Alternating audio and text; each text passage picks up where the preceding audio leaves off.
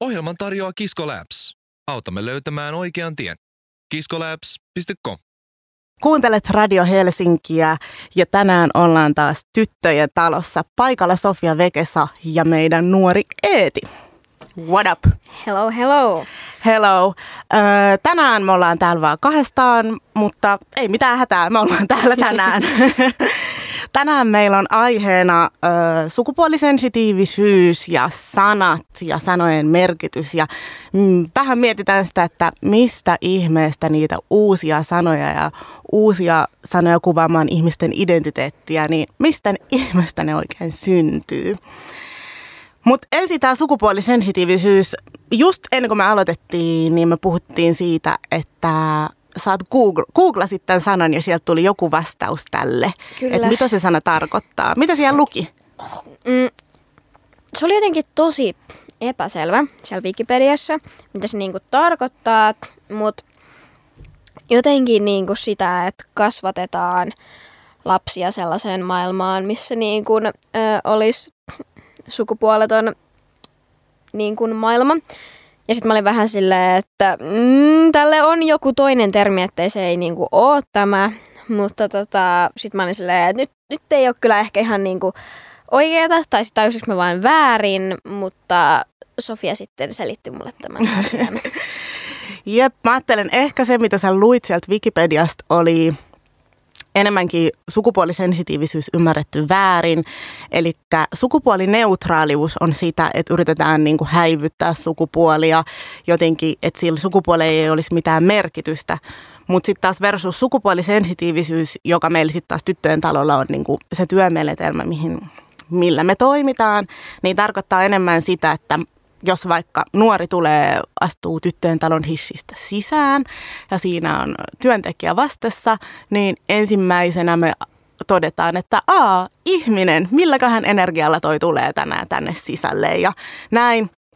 Ja sitten samaan aikaan me otetaan huomioon se, että minkälaisia kaikkia merkityksiä se sukupuoli saa tässä meidän yhteiskunnassa ja historiassa ja globaalisti ja, mm, ja sitten niin kuin tietenkin myöskin se, että miltä se ihminen näyttää, että mikä se sen oletettu sukupuoli on, tai voit sä tulkita sen, niin sekin tietenkin vaikuttaa sen ihmisen kokemuksen tästä maailmasta ja niin kuin niihin vuorovaikutustilanteisiin, missä ihminen on.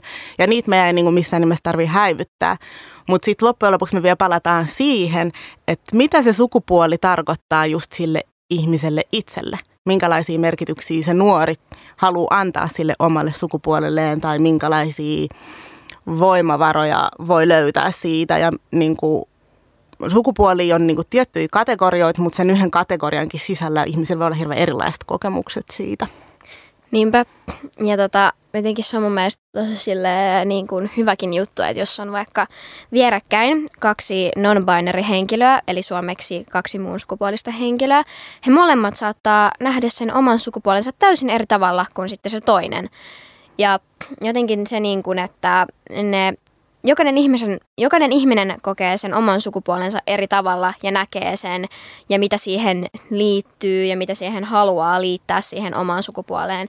Niin jokainen tekee sen ja näkee sen omalla tavalla ja se on tosi niin kuin, henkilökohtaista, mutta sitten kuitenkin jollakin saattaa olla samoja asioita, jollakin saattaa olla täysin eri asioita ja niin, se on tosi laajaa.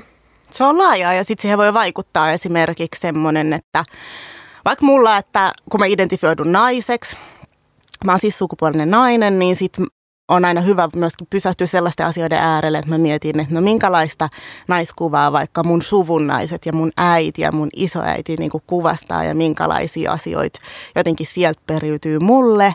Ja sitten ja sitten myöskin ehkä vähän kyseenalaistaa sitä, että, että mitkä niistä asioista on merkityksellisiä, mitä mä haluan pitää, haluanko mä muuttaa jotain, löydänkö mä jonkun toisen kohan tai toisen esikuvan, mikä niin kuin tarjoaa mulle sitten taas jotain toista palasta ja mikä se on se kokonaisuus ja niin kuin ne eri jutut, mistä se mun paletti rakentuu. Mä ajattelen, että tällaisia asioita ehkä se sukupuolisensitiivisyys on, mutta toki samalla tavalla kuin se sukupuoli on niin kuin henkilökohtaista, niin samalla tavalla sukupuolisensitiivisyys voi olla, tai että mikä siinä on niin kuin tärkeää jokaiselle, niin se on sitten sitä omaa. Jotenkin ehkä, ö, miten koen oman sukupuoleni, ja koen olevani mun sukupuolinen, niin monet ihmiset niin kuin sen, että se oma sukupuolen näkemys saattaa muuttua.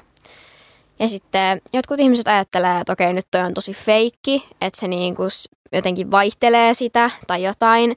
Mutta mä vaan sanon, että se ei ole niinku feikkiyttä tai että sä et ole mitenkään feikki, jos se sun sukupuolen tai sun seksuaalinen suuntautuminen vaihtuu tai muokkautuu sun elämässä aikana, koska se on täysin normaalia.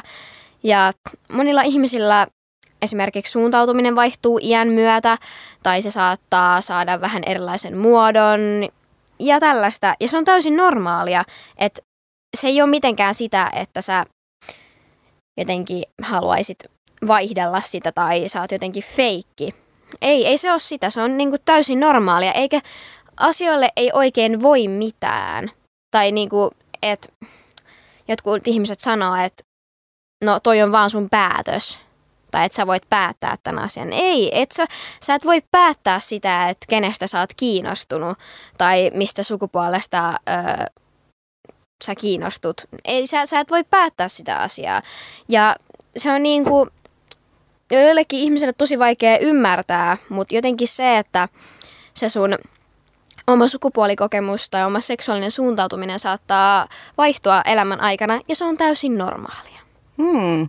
Niin, mä ajattelen, että tuossa on jotenkin tosi mielenkiintoista se, että me ehkä mielletään yhteiskunnassa ja aika paljon vielä niin aikuiset mieltää, että, että jotenkin että ihmiselle ei vaikka tapahtuisi kasvuun niin kuin tietyn iän jälkeen, vaikka sitten 80-vuotiailla ihmisillä on olemassa tiettyjä kasvukehityksellisiä niin kuin kohtia, tai sitä on niin kuin tutkittu, että, että joo, että sitten kun sä oot 80, niin nämä on ne sun kasvukehitykselliset jutut, mitä sä niin kuin alat funtsia ja missä sä meet vielä eteenpäin ja missä jotenkin syventyy se juttu. Ja sitten miksei se niin kuin sukupuoli ja seksuaalisuus olisi myöskin osa sitä ihmisen kasvua. Niinpä.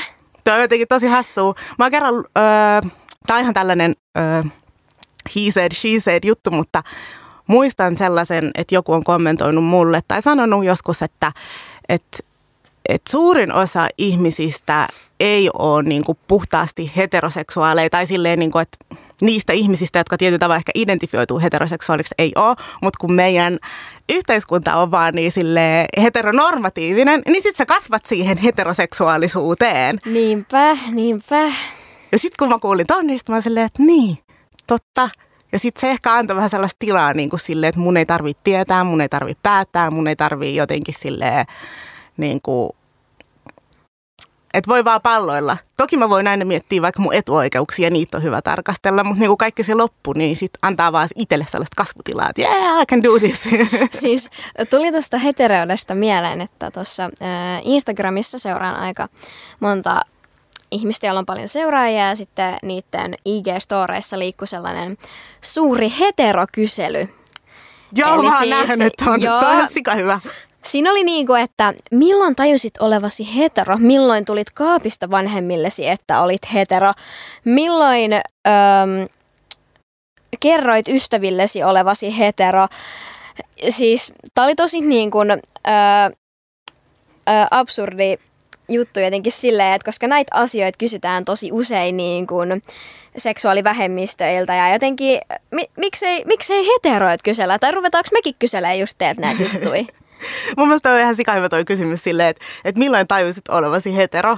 Hmm, mm-hmm. Tosi hyvä tapa niin kuin vähän, vähän lähteä purkaa ja pohtia sitä, että, että mistä nämä kysymykset tulee, kun ne kääntää toisipäin jotenkin sama mä luulen, että kun ihmiset saattaisi kysyä multa, että miltä tuntuu olla ruskea, no, ää, miltä tuntuu olla valkoinen. Silleen niin kuin, sitä voi miettiä. Kyllä sitä on hyvä pohtia, mutta sitten sekin on aika hyvä kysymys, että kuka tässä yhteiskunnassa niin sanotusti niin kuin sitaateissa joutuu pohtimaan sitä asiaa ja sitten kuka voi vaan porskuttaa eteenpäin ihan silleen vapaasti, että ei tunnu missään, en ole koskaan miettinyt. Niinpä. Tai mitäs jos sitten maailma olisikin vaikka okei, tämä nyt lähtee tämä mun ö, aihe vähän ö, tota, raiteilta pois, mutta siis mitäs jos maailma olisikin normitettu, ö, että ihmiset kun he syntyvät, jos syntyy esimerkiksi ty- tyttölapsi, niin hän olisi automaattisesti kiinnostunut ö, niin kuin tytöistä ja naisista. Että olisi semmoinen oletus, että ollaan niin kuin, ö, homoja, kun synnytään. Ja tota, mites, mites sitten se maailma meni? Sitten silloin varmaan ihmiset kyselisivät, että, että jos sä olis, olisitkin hetero, niin sitten varmaan ihmiset kyselisivät, no, että milloin sä tajusit olevas hetero? Mm. Että jos sen asian kääntäisikin näin päin, niin miten maailma olisi? Tai mitä jos olisi oletuksia, että tytöt pukeutuis nyt tälle sitaateissa tytöt pukeutuis kuinka pojat ja pojat pukeutuis kuin tytöt. Ja sitten kun se vähän niin kuin rikkoisitkin niitä normeja, niin sitten olisi asiat vähän ehkä eri tavalla. Joo, ja itse asiassa on vähän sika hauska juttu, koska jostain mä opin, että, että niin kuin se vaaleanpunainen ja vaalean sininen ö, värit, niin ne on tullut ehkä joskus 50-luvulla tai ehkä vähän aikaisemmin vasta niin kuin sukupuolittunut ne värit silleen, että tämä kuuluu tyttövauvoille ja tämä kuuluu poikavauvoille. Ja sitten, että se on kaikki vaan niin kapitalismin tulosta, että piti lähteä että se on niinku ollut markkinointikikka, että on alettu myymään niinku vaaleansinisiä vaatteita poikavauvoille ja vaaleanpunaisia vaatteita tyttövauvoille ja yritetty vaan tehdä niinku enemmän rahaa, että on niinku jotain ideoita ja siitä se on syntynyt ja se on niinku sille alle sata vuotta niinku vanha vasta toi ajatus jotenkin Niinpä. siitä, että miten ne värit koodautuu, että se on tosi tosi lyhyt aika ja sitten se on jotenkin meidän ihan normi. Tai se on ihan niin, semmoinen... se on niin kuin... ihan semmoinen, tai sitten jotenkin tälleen niin kuin, ö, muun sukupuolisena ihmisenä jotenkin aina silleen, no en mä nyt niin kuin tahalle iske silmiäni semmoisiin juttuihin, mutta tota, jotenkin tulee niin kuin naaman eteen tosi helposti sellaisia juttuja, missä niin kuin on oletuksia ihmisillä, että okei, okay, sä oot nyt joko tyttö tai poika. Esimerkiksi jossain niin kuin papereissa, jos kysytään oikein, että mikä sun sukupuoli on. Ja sitten esimerkiksi se paperin aihe, jos se olisi vaikka joku no tyylillä vaikka, no työhakemus, no riippuu vähän mihin sä haet, niin ei, mihin ne tarvii sitä sun sukupuolta siinä asiassa. Mm. Se on aina jotenkin hyvä miettiä, että, että joskus se voi olla ihan relevanttia. Kyllähän me halutaan vaikka tutkia ö, naisten kokemuksia tai muun sukupuolisten kokemuksia tai miesten kokemuksia, mutta silloin kun me puhutaan niin kuin sen jonkun ryhmän niin kuin kokemuksista, mutta sitten sit jos ei se ole yhtään relevanttia, niin miksi sitä kysytään? Onko se vaan niin kuin mm-hmm. totuttu? Vai mistä se tulee. Se on aina jotenkin vai onko se ihan orientaatiokysymys, että silleen, että aina kun sulla on joku lomake, niin sä orientoidut sen täyttämiseen silleen, että eka sä laitat joku sun nimen, sit sukupuoleen, sit niinku silmien väri ja sit sä voit alkaa vastaan niihin niinku, kysymykset vaikenee. Mutta sit, mitä sit, jos se sukupuolikysymys on se niinku kaikkein vaikea, se tulee silleen boom, ekana siinä siinä lapussa, niin se vähän eri kokemus mun mielestä. Joo, kyllä se ehkä, mutta jotenkin aina kun tulee semmoinen lomake, niin jotenkin osaa odottaa sitä täysin samaa kaavaa, mitä se aina menee. Ja sitten tulee aina se, että tekisi mieli jotenkin niin kuin, anteeksi kielenkäyttö, mutta silleen niin kuin vittuilla sille paperille silleen, että hö, hö pistän tämän ra- ras- rastin väliin tai en laita rasti ollenkaan. Ja sitten ne on silleen, esimerkiksi netissä ne on silleen, että sinun pitää laittaa sukupuolesi tähän. Ja sitten mä oon silleen, että miksi? Mm. Es, tai siis, no joo, me tehtiin tota, vaalikonetta, niin totta kai ne haluaa varmaan tietää, että et okei, naiset äänestää tätä sille yleisesti enemmän ja miehet ehkä tätä enemmän. Mutta silti olisi voinut laittaa vaikka sen kolmannen vaihtoehdon siihen. Mm. Se olisi itse asiassa tosi mielenkiintoista informaatiota myöskin, että et miten, jos on sitten vaikka se kolmas vaihtoehto on muun sukupuolinen, niin miten muun sukupuolinen äänestää. Niinpä. Tai sitten saataisiin sellaisitkin, että jos nyt vaikka on joku mielipidekysely ja sitten sit katsotaan naisten ja miesten. Ja sitten olisi vielä se kolmas vaihtoehto, niin sitten nähtäisiin vielä se kolmaskin ja ehkä ne muutkin sen mun sukupuolisen tai sen kolmannen rastin takana olevat henkilöt, niin nähtäisiin niidenkin mielipiteet. Ja ehkä ne ei sitten vastaa tuollaisiin kyselyihin, koska ei ole sitä kolmatta vaihtoehtoa siinä. Mm. Mutta sitten mä ajattelen, että yksi mikä on mielenkiintoinen kysymys, kun me puhuttiin jotenkin siitä, että et, et mi, että se on hassua, että kysytään, että minkä ikäisenä sä oot tajunnut, että sä oot vaikka muu sukupuolinen tai homo tai jotain tälleen. Mutta onko sulla, muistatko sellaista vaihetta, että minkä ikäisenä sä oot niinku alkanut kelaa näitä juttuja tai niinku hahmottaa sille tai löytänyt niinku feminismin tai löytänyt jonkun sellaisen, kun on tää san, sanotaan aina, että are you woke or not, niin milloin susta tuli woke, koska sen mä muistan myös, kun mun, mulla on ollut sellainen todellisuus, missä – mistä niin kuin ei ole uskaltanut kysyä sellaisia kysymyksiä, jotka on liittynyt tosi paljon myöskin siihen omaan henkilökohtaiseen ja niin kuin omaan siihen vaikka ihon väriin tai mm, sukupuoleen. Tai mä muistan sen hetken, kun mä aina olin selittänyt itselleni, että nämä niin kuin mun kokemukset, ikävät kokemukset yhteiskunnasta perustuu mun ihoväriin. Ja sitten yhtäkkiä mä tajusin, että mä oon nainen ja mä voin naisena niin kuin kokea syrjintää. Ja sitten se oli tietysti vähän helpottavampaa, koska mm, niin kuin mun vertaisia tässä maassa on paljon enemmän, jos mä niin kuin mietin asioita sukupuolen kautta. Ja sitten mä silleen, että jes. Ja sitten sitten kun mä tajusin, että mulla on myös tämä sukupuoli, joka vaikuttaa mun elämään, niin sitten jotenkin, sitten mä luulen, että sitten mä löysin feminismin. Niin muistat sä, että milloin sulle, oliko se tällaisia hetkiä? Oli mulla siis jotenkin aika nuorena se silleen tapahtui. Mä olin ehkä neljännellä luokalla, ehkä jopa kolmannella. Mä rupesin niinku sitä silleen miettimään, että mitäpä jos niinku, tai että kun aina kaikki oletti jossain sukujuhlassa, että aina, että no onko sulla jotain poikaihastus, sitten mä olin vähän silleen, öh, ei, öö. no okei, okay, ehkä se oli varmaan sellaista hyvin poikapapoja, pe, poikapepeja, siis tolleet. Mutta silti mä niinku, jossain siinä nelosluokan vaiheella mä rupesin miettimään sitä, että mitäs jos ihmisetkin kyselis, että no, että onko sulla tyttöihastusta? Tai onko sulla niinku jotain niinku ihastusta muuten vaan? Kun aina siihen lisättiin se termi tyttö tai poika siihen mm. ihastuksen eteen, joka oli silleen niinku, hyh. Mutta siis jotenkin mä rupesin siinä ajattelemaan sitä, että mä rupesin kyseenalaistaa kirjoja, että miksi aina kaikissa teinidraamakirjoissa, mitä mä silloin luin, no siis aivan kamalia, ante- anteeksi, tämä on vain mun mielipide, koska ne on aina tehty sillä samalla kaavalla, niin, tota, niin miksi, miksi ne on aina hetero niin kuin painotteisia ne kirjat. Miksi aina siinä on sitä, että korostetaan naisille niitä tiettyjä juttuja ja pojille niitä juttuja. Ja mä rupesin vasta tajua sitä, koska en mä niinku sitä ennen ollut tajunnut. Mä olin vaan sillä, että okei, asiat tehdään näin, että tää oli niinku normaalia. Mutta silloin kun mä rupesin kyseenalaistaa sitä, niin ehkä silloin mä rupesin miettiä sitä asiaa enemmän, että mitä mä olen ja mitä mä haluan mun tulevaisuudelta ja, mi- ja millainen henkilö minä olen. Ja jotenkin ehkä siinä samalla mä rupesin niin kuin explore myself niin kuin siitä asiasta, että että hei, että tämä nyt on ehkä mun mielestä vähän niin kuin, ei nyt väärin, mutta silleen tosi outoa, että miksei niin kuin ole enemmän vaikka sellaisia seksuaalivähemmistökirjoja tai mä oon ollut tosi kova lukutoukka, niin jotenkin ehkä kirjojen niin kuin, kautta sillä jotenkin rupesi miettimään sitä asiaa. Ja sitten mä rupesin puhumaan siitä ihmiselle, että miksi tämä asia on näin. Ja sitten meidän luokkalaiset niin kuin ne ei ehkä silleen, no kun ne ei ole ehkä miettinyt sitä asiaa siltä kantilta, mitä mä olin. Niin jotenkin silloin ehkä rupesin miettimään sitä asiaa enemmän. Mm, että se niinku heräsi se kysymys suulla itselle siellä sisällä ja sitten jotenkin sitä kautta. Mutta on aika hyvä pointti, koska mä ajattelen, että kirjat on kuitenkin se, mikä – mikä dokumentoi meidän yhteiskuntaa ja aikaa ja kaikkea jotenkin ilmentää sitä tosi paljon, että se ei ole mitenkään merkityksetöntä, että, että mitä tarinoita kerrotaan ja mitkä tarinat jää kertomatta. Mutta hei, hypätään mainoskatkolle. Kuuntelette Radio Helsinkiä ja ollaan tyttöjen talossa. Kohta me tullaan takaisin ja puhutaan vielä lisää sanojen merkityksestä. Ohjelman tarjoaa Kisko Labs. Autamme löytämään oikean tien. kiskolabs.com yes, I. Tervetuloa takaisin Tyttöjen talossa ohjelman pariin. Kuuntelet Radio Helsinkiä. Täällä tänään Sofia Vekesa ja nuorten paneelista Eeti. Tota, äsken, tai äskeisen keskustelun aikana meillä on tullut tänne studioon ihana paljon viestejä. Yes, let's communicate. Tämä on ihanaa. Ja on tullut kommentti, että kun tehdään sukupuolitettua radio-ohjelmaa sukupuolitetun talon toimesta, lienee itsestään selvää, että ei ole sukupuolineutraaleja. Jep.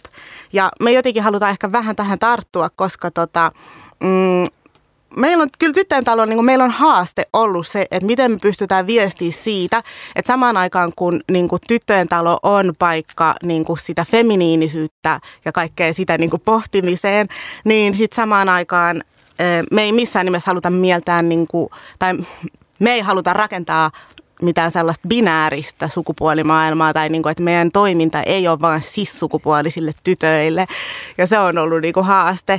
Ja tota, tällä aikaa kun me höpötään tässä, niin Eetil alkoi tota, vuotaa nenäverta, koska on niistetty niin lujaa. Kyllä. Katsotaan, että miten se päästä tähän Väh, messiin. Vähän, vähän shook olen, mutta tota, um, siis mä oon tuosta samaa mieltä uh, siinä, että jotenkin oletetaan, että tyttöjen talo on ainoastaan tytöille, mutta jotenkin ehkä se, että niin kuin, silloin ekoi kertoi, kun mä menin sinne, niin jotenkin mä ehkä ajattelin sitä, että onkohan tämä nyt se, se paikka mulle, että niin kuin, koska koen olevani jotain muuta kuin tyttö, mutta tota, jotenkin sille, sit kun mä olin siellä, niin mä tapasin henkilöitä, jotka ö, identifioitui täysin e- eri niin kuin, sukupuoleen kuin tyttö. Ja se oli jotenkin mulle tosi niin kuin, helpottava juttu niin kuin siinä kohtaa, että tajus niin kuin, silleen, että että täällä on, tänne voi tulla muitakin kuin tyttöjä. Tai, mutta sittenhän on niin kuin, se on tosi hyvä, että on tyttöjen talo, sitten on poikien talo ja sitten on sateenkaarevien nuorten illat, jossa mäkin olen käynyt, mainostan sitä nyt. Tulkaa, ää, jatkuu taas syksyllä niiden toiminta, tota toi, ää, siellä on aina ää, yksi tai kaksi ohjaajaa, joskus ehkä enemmänkin. Siellä on tosi vapaata niin keskustelua, siellä ei ole siellä on tosi paljon erilaisia niin kuin teema-iltoja ja sitten ne tekee niin kuin, juttuja yhdessä, käy eri tapahtumissa ja tota, sitten se on ollut tosi sellaista niin kuin vapaamuotoista, että ihmiset ottaa sut siellä ihmisenä ja siellä on se, että että kun sä meet sinne, niin sä voit sanoa sen nimen, millä sä haluat, että sua kutsutaan, ja sit sua kutsutaan sillä nimellä. Että jos sä oot vaikka vaihtanut sun nimen, et ole vielä virallisesti, mutta silti sua kutsutaan sillä uudella nimellä. Ja ei mitenkään loukata sun sukupuolikokemusta tai mitään sellaista. että se on tosi hyvä paikka. Se on siis Tikkurilan Tonttulassa, kattokaa netistä, ihan paras paikka. Yes, sinne niin upea mainos tässä välissä. Mutta toi on jotenkin... Äh kun mennään tähän sanoihin ja sanojen käyttöön ja että koko ajan tulee uusia sanoja, niin mä oon jotenkin huomannut sen, että sit aina sen, syntyy semmoista keskustelua siitä, että no, että et niinku, et nyt nykyään jotain uusia identiteettejä tai jotain sellaista, mitä ei olisi olemassa ja sitten sehän menee oikeasti niin päin, että ne identiteetit ja niin kuin se sukupuolen moninaisuus on aina ollut olemassa, mm. mutta ei ole vaan ollut välttämättä niitä sanoja tai ihmiset huomaa, että ne tarvii vielä lisää sanoja kuvaamaan jotenkin sitä omaa oloa. Ja aina ei kaikkea tarvii joo sanottaa, mutta sitten kuitenkin sanat muokkaa meidän maailmaa. Ja sitten niistä, jos löytää sen oman sanan, niin sit siitä voi tulla se helpotus, että jes, että nyt niin kuin mulla on tämä ja sitten mulla on joku, mihin mi, mitä kautta esimerkiksi vaikka etsii vertaisia. Että sitten jos mulla on tämä sana, mitä mä osaan käyttää ja tämä kuvaa mua, niin sitten mä löydän ne muutkin tyypit ja sitten me voidaan ihmetellä maailmaa siitä semilaatikon sisältä. Mutta jotenkin tuossa on niinku, tai jotenkin silloin kun itse löysi niinku sen oman termin, se tuntui siltä, kun olisi, kun olisi tullut kotiin. Tai oli semmoinen niinku, jotenkin, kun on aina, no ei nyt aina, mutta sille on jotenkin etsinyt sitä omaa pientä paikkaa ja sitä omaa, niin kuin, no ei nyt laatikkoa, mutta sitten just niin kuin tässä, kun äskenkin puhuin siitä, että se oma laatikkokin voi joustaa ja se voi muuttua ja jotenkin ei ehkä sitten, että jos rupeakin tuntemaan vähän eri tavalla, niin sitten ei tarvii niin kuin sille yrittää pysyä siinä, siinä niin kuin paikallaan. Että se laatikko voi tälleen niin kuin vertauskuvallisesti, se voi joustaa, se voi muuttua, se voi pienentyä, suurentua, ihan, ihan mitä vaan. Ja se on tosi henkilö, henkilökohtaista juttua, mutta se jotenkin silloin kun löysi sen oman termin ja ties mitä se tarkoittaa ja pystyi kertoa ihmisille, että hei tämä tarkoittaa tätä, niin jotenkin se tuntui siltä, että olisi tullut kotiin. Tai jotenkin sitä, että vihdoin on niin kuin löytänyt sen oman termin. Ja se oli tosi helpottavaa ja sen takia, koska ihmiset on tosi erilaisia ja niin kuin näitä termeikin on tosi tosi paljon, niin jotenkin sitä, että sen takia ehkä se on ihan hyväkin, että niitä on niin paljon, koska jokainen ihminen on täysin erilainen ja niin jokainen ihminen kokee sen oman sukupuolensa omalla tavalla. Mm.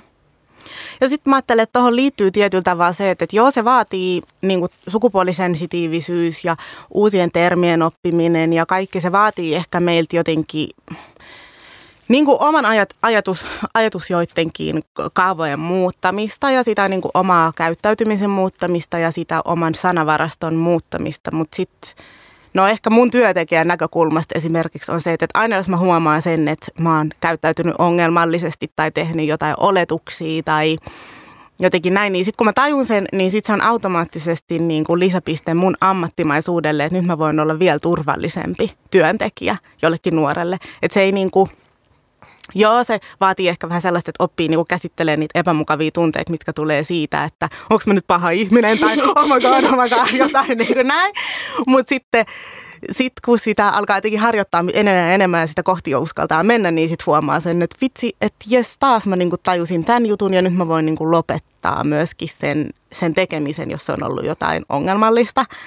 Ja sitten jossain vaiheessa niinku, sitten alkaa tulee vähän niin kuin ylpeäksi, että silleen, haa, tämä on tosi automaatio itselle, että mä reflektoin tätä. Että se on, se on silleen kivaa. Mutta sitten ähm, tänään mä selasin aamun IGtä, kun mulla oli aamukahvi, niin mä luin sellaisen äh, tekstin, Instagramista, jossa todettiin, että kun me eletään yhteiskunnassa, joka on tosi seksistinen ja rasistinen ja se on niin kuin jotenkin niin siellä rakenteissa ja niin kuin se on sellaista huomaamatonta myös, niin silloin se tarkoittaa sitä, että me ollaan kaikki osa sitä. Ja se tarkoittaa sitä, että esimerkiksi naisten pitää myöskin oppia pois misogyniasta ja niin kuin, öö, ja niin kuin seksismistä. Ja esimerkiksi niin kuin, mm, rasismi voi olla sisäistettyä rasismia, että et mä itsekin ajattelen samalta niin kuin itsestäni rasistisesti, että se on, se on siinä yhteiskunnassa, niin se niin kuin syötetään meidän mieliin ja sitten se, että kaikkien pitää tehdä sitä niin kuin työtä sen kanssa, että sä opit siitä pois. Ja mä en tarkoita nyt mitään sellaista, että, että mä joka ilta niin kuin haukkuisin peilin edessä, vaan siis mä tarkoitan esimerkiksi sellaisia ajatuksia, että että naisten välistä kilpailua, nainen on naiselle susi, tällaisia mm. juttuja, tai niin kuin, että ei anna itsellensä sitä vapautta lähteä pohtimaan sitä sukupuolta tai niin kuin laajentaa sitä omaa reveriä, koska se yhteiskunta tietyllä tavalla niin meitä puristaa vähän siihen toiseen suuntaan. Tai yhtä hyvin mä voisin sanoa jotain tosi törkeää mm, jollekin niin kuin mun vertaiselle – koska niin mä oon vaan oppinut, että sellaista läppää heitetään ja sitten se aina menee vähän sellaiseksi, että no se oli vaan läppää tai tälleen mä oon oppinut Joo. jostain leffasta tai jotain niin kuin sellaista. Tietääks ihmiset, ihmiskunta on perseestä. Tiedätkö, me voidaan kiteyttää tämä tarina, tai siis no, tämä ohjelma siihen, että ihmiskunta on perseestä, älkää usko ikinä mitään, mitä te luotte. Ja olkaa erakkoja metsässä ja asukaa siellä.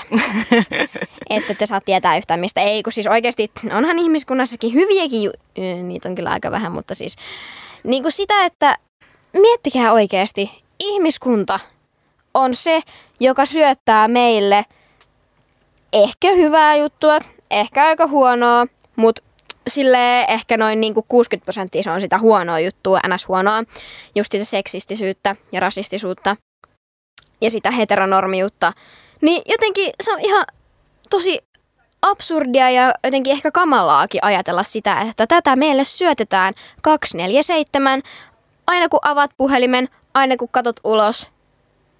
Niin se on jotenkin ehkä tosi pelottavaa, että ihmiskunnalla onkin niin iso jotenkin vaikutus meihin ja sellainen niin kovat oletukset tai odotukset meille, että sitten ehkä rupeakin vähän pelkää sitä, että voinko mä nyt ollakaan tällainen, koska ihmiskunta olettaa multa tätä, tätä ja tätä. Mm. Siinä oli tuuttausta kerrakseen. Mutta toi on, toi on tietyllä tavalla totta, että, ja mä ajattelen, että tämä ehkä liittyy myöskin sellaiseen ö, asioiden tajuamisprosessiin, että sitten aina välillä tulee se fiilis, missä on vaan silleen, että yhteiskunta on niin mätämään pystymään kestä, ja sitten sit vaan velloo sellaisessa niin kuin masennuksen kaltaisessa tilassa, ja sitten tulee aina, välillä tulee niitä niin kuin, ö, onnen ja toivon hetkiä.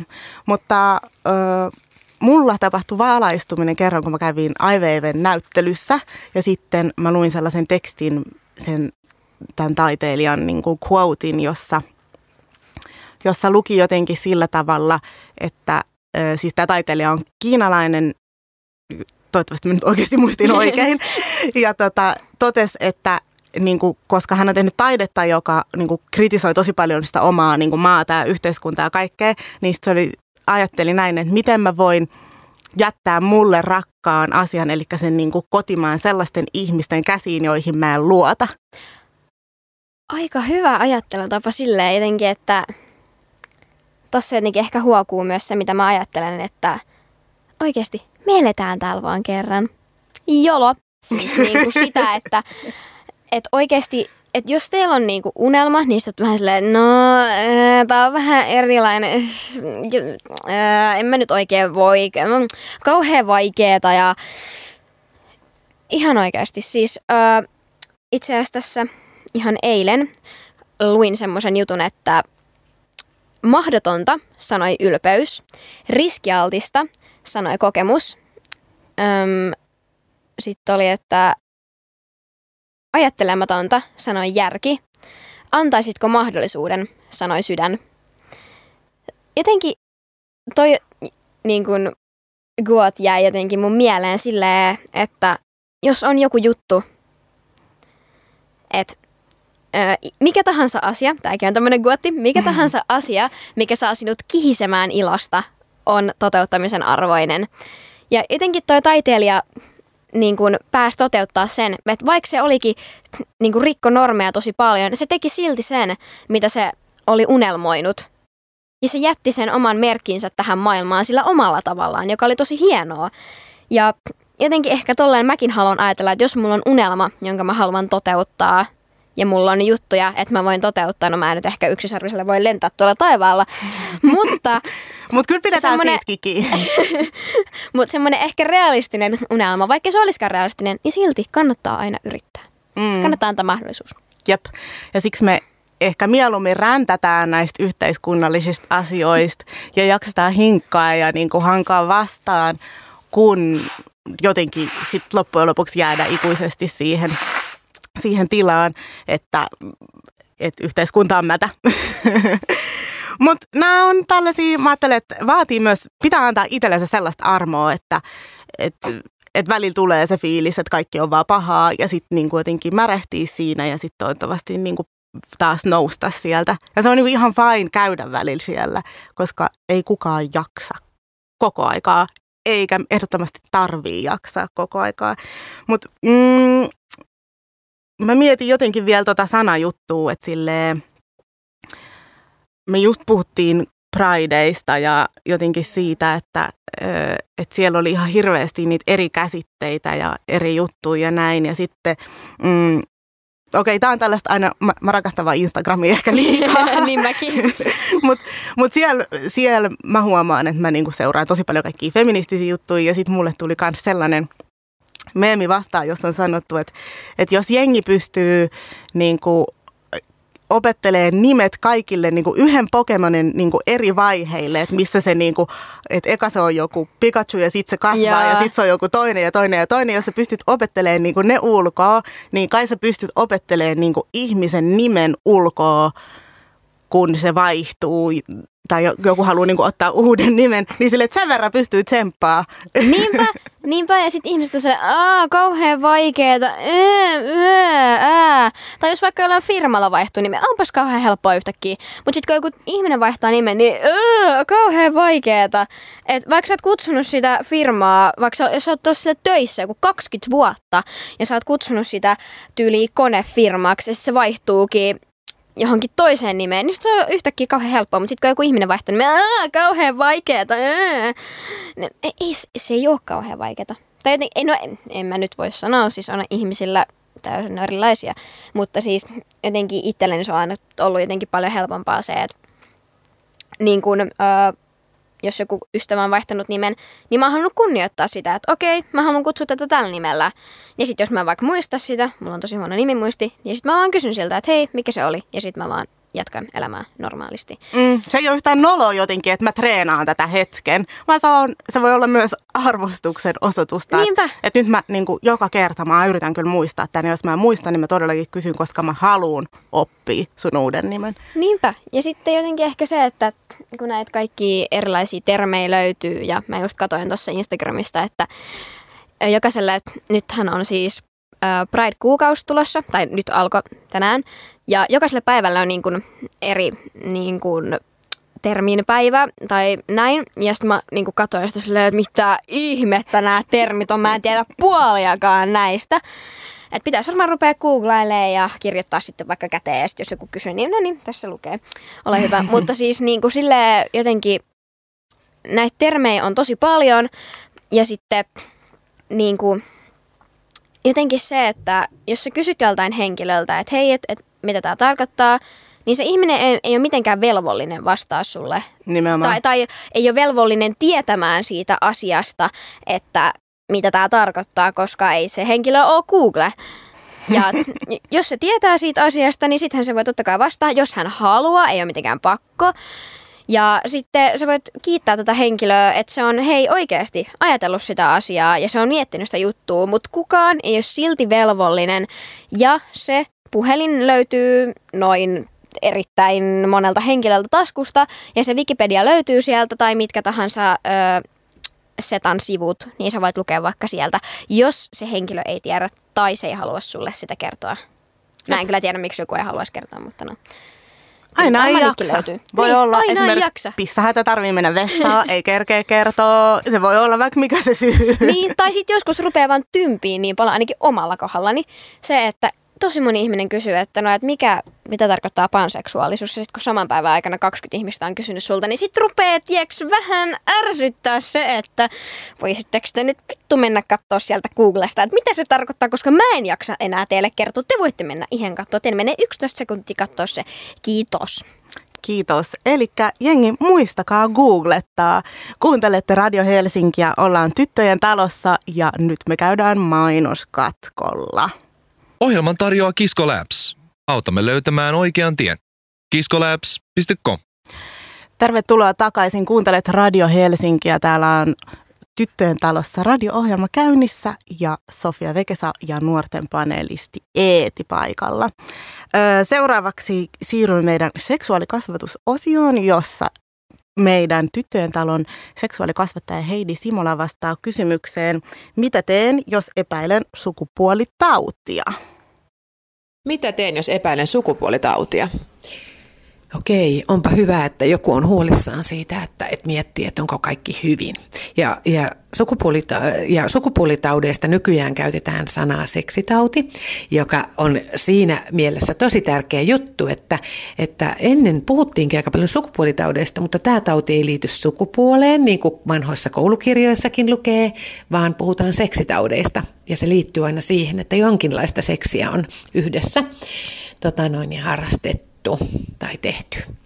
Ja tota noin, niin, nuorten keskuudessa yleisin seksitautihan on klamydia, joka on niin kuin siinä mielessä hyvä seksitauti, jos niitä nyt pitäisi ruveta rinnastamaan toisiinsa, että se on tosi helposti todettavissa ja helposti hoidettavissa. Jos epäilee saaneensa seksitautitartunnan, ensimmäiseksi ei kannata joutua hirveäseen paniikkiin, vaan mennä testeihin. On monia paikkoja, missä voi käydä testeissä.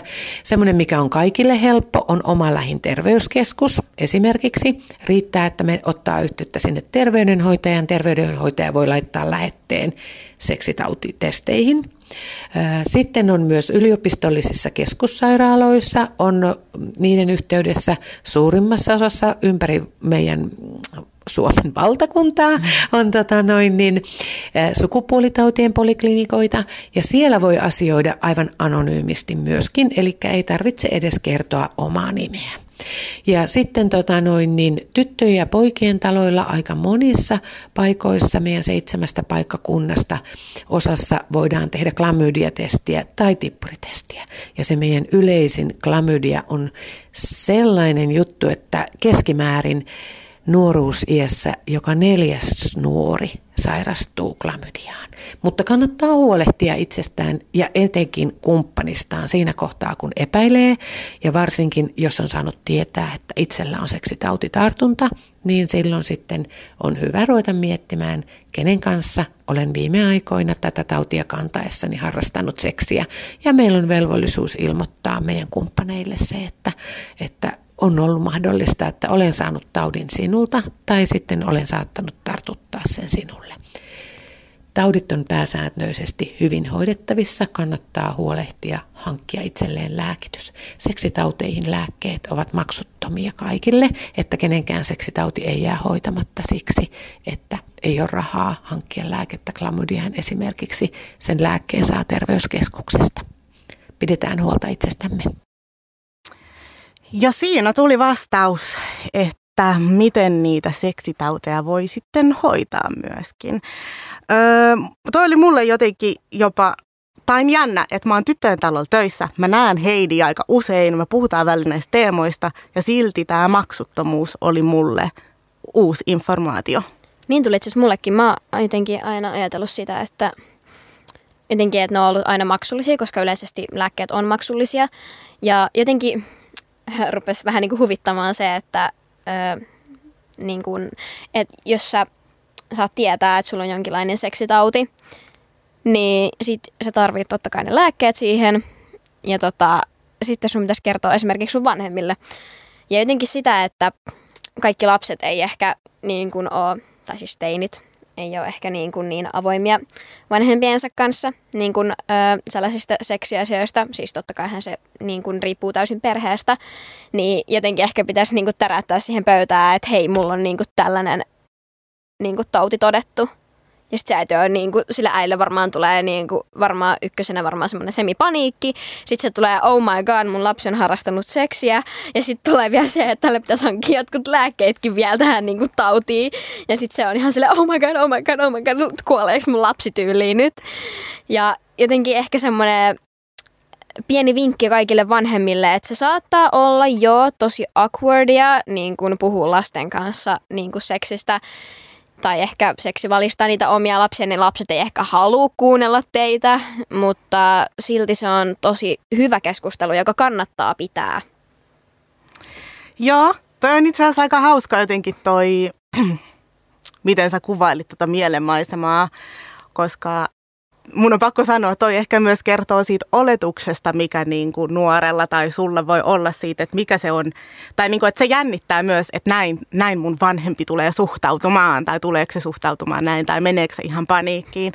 Koska se on, se on ihan yleistä, että lapset suojelee vanhempiaan tosi paljon monilta asioilta, ja ne ei välttämättä aina edes perustu siihen, että että mikä se, niin kuin, mikä se totuus voisi olla tai mikä se todennäköisin vanhemman reaktio voisi olla, mutta sitten kuitenkin sitä aina vaan suojelee ja ne mielikuvat voi syntyä hirveän monesta ja ne arvailut niin kuin monesta asiasta, että miksi olettaa, että se vanhempi reagoisi noin. Mutta sitten mä ajattelen, että voisi toivoa, että monella nuorella olisi mahdollisuus keskustella jonkun sellaisen ihmisen ja aikuisen kanssa, joka ei ole se oma vanhempi noista jutuista, tai ei ole se oma luokanopettaja, koska tota, joskus se on ihan kiva käydä sellaisella tyypillä juttelee, että sä tiedät, että se ei tuu sit huomen mua kadulla vastaan. Joo. tai se ei, niinku, että se ei sit joka päivä kysy multa sitä, että, että miten tämä juttu meni, vaan silleen, että, että se on tuolla sen, niinku, että me keskustelu pysyy tuossa tilassa ja tuolla. Ja sitten jos mä haluan mennä uudestaan, niin mä saan mennä sinne, mutta se on mun kontrolloitavissa. Että ei ole välttämättä vaikka on kiva, että on vaikka hyviä luokanopettajia, joiden kanssa voi jutella kaikesta, mm. niin se ei ole aina ehkä kiva silleen, että, että sitten seuraavaksi alkaa matikan tunti ja sitten me ollaan just puhuttu mun ruskeasta valkovuodosta. Jep, siis jotenkin toi on tosi niin kuin, sille hyvä vertauskuva niin kuin siihen, että miten se voi mennä. Ja just sen takia Suomi on tässä kohtaa hyvä paikka, eli en, en ole menettänyt luottoon ihmiskuntaan. Eli on just tyttöjen talolla tämä, mä en vieläkään muista sen, poppari, se paikka. Ja sitten on totta kai nämä kaikki koulun tota, terkkarit ja sitten löytyy ihan niinku terveyskeskuksia, helppo sinne aina voi soittaa. Ja niin kuin paikkoja löytyy, mutta sitten ehkä jotenkin itse niin kuin nuorena ja jotenkin kun seuraa sellaisia juttuja, niin saattaa olla jotenkin noloa, että sä meet jotenkin semmoisella vähän niin kuin pienellä varmuudella, että mun nyt saattaisi olla jonkinlainen seksitauti. Niin jotenkin, että se on niinku nolo, että sä meet niinku jonnekin silleen, että hei, että mulla saattaa olla jotain, että mutta ei se mun mielestä pitäisi olla nolo, että sä meet jonnekin silleen, että hei mä haluan varmistuttaa tämän asian, että ei mulla ole mitään sairautta. Niin, ja sitten siinä on kuitenkin kyse siitä niin itsestä huolen pitämisestä, että samalla tavalla kun käy aamulla suihkussa ja laittaa ehkä dödö ja muistaa syödä tarpeeksi säännöllisesti, niin sitten jotenkin, että se on osa sitä terveyttä ja sitä niin itsestä huolenpitämistä. Mutta mä luulen, että tämä on myös ehkä vähän sellainen yhteiskunnallinen keskustelu, missä niin kuin, jos me päästään siihen suuntaan, että sitä häpeää vähen, häpeä vähentyy tai me voidaan vähentää sitä, tai jos tämä on se keskustelu, mistä niin kuin tulee ehkä enemmän tilaa sille niin kuin toisenlaiselle ajattelutavalle, niin sitten me ehkä päästäisiin siihen suuntaan, missä pääsee nopeammin vaikka sinne terkkarin luo. Niinpä. Ja jotenkin ehkä se on nyt niin kuin radionkin muodossa niin kuin kiva silleen, tuoda näitä asioita esille. Että se, ei, se ei ole noloa, niin kuin, koska niin kuin Heidikin tuossa sanoi, että mitä se oli joka neljäs sairas Joo. siis saa ö, seksitaudin elämänsä aikana. Ja, eli se on ihan normaalia, se ei ole noloa, se ei ole mitenkään epänormaalia. Ja niin kuin, tällä radion muodossa pystyy niin kuin puhumaan tällaisista asioista, jotka on niin kuin tabuja niin kuin muussa mm. maailmassa. Ja niin kuin, haluan vaan painottaa sitä asiaa, että se ei ole noloa. no nyt sä oot ainakin sanonut sen pari kertaa. Hei, tota, meidän aika tällä kertaa päättyy tähän. Kuuntelitte Radio Helsinkiä ja oltiin tyttöjen talossa. Ensi kerralla jatkuu taas sitten seuraavan teeman piirissä, jos tällä kertaa tuntui siltä, että tuuttaus oli lujaa ja patriarkaatti murenee, niin hyvä niin. ja kiitos tällä kertaa. Ohjelman tarjoaa Kisko Labs. Autamme löytämään oikean tien. kiskolabs.com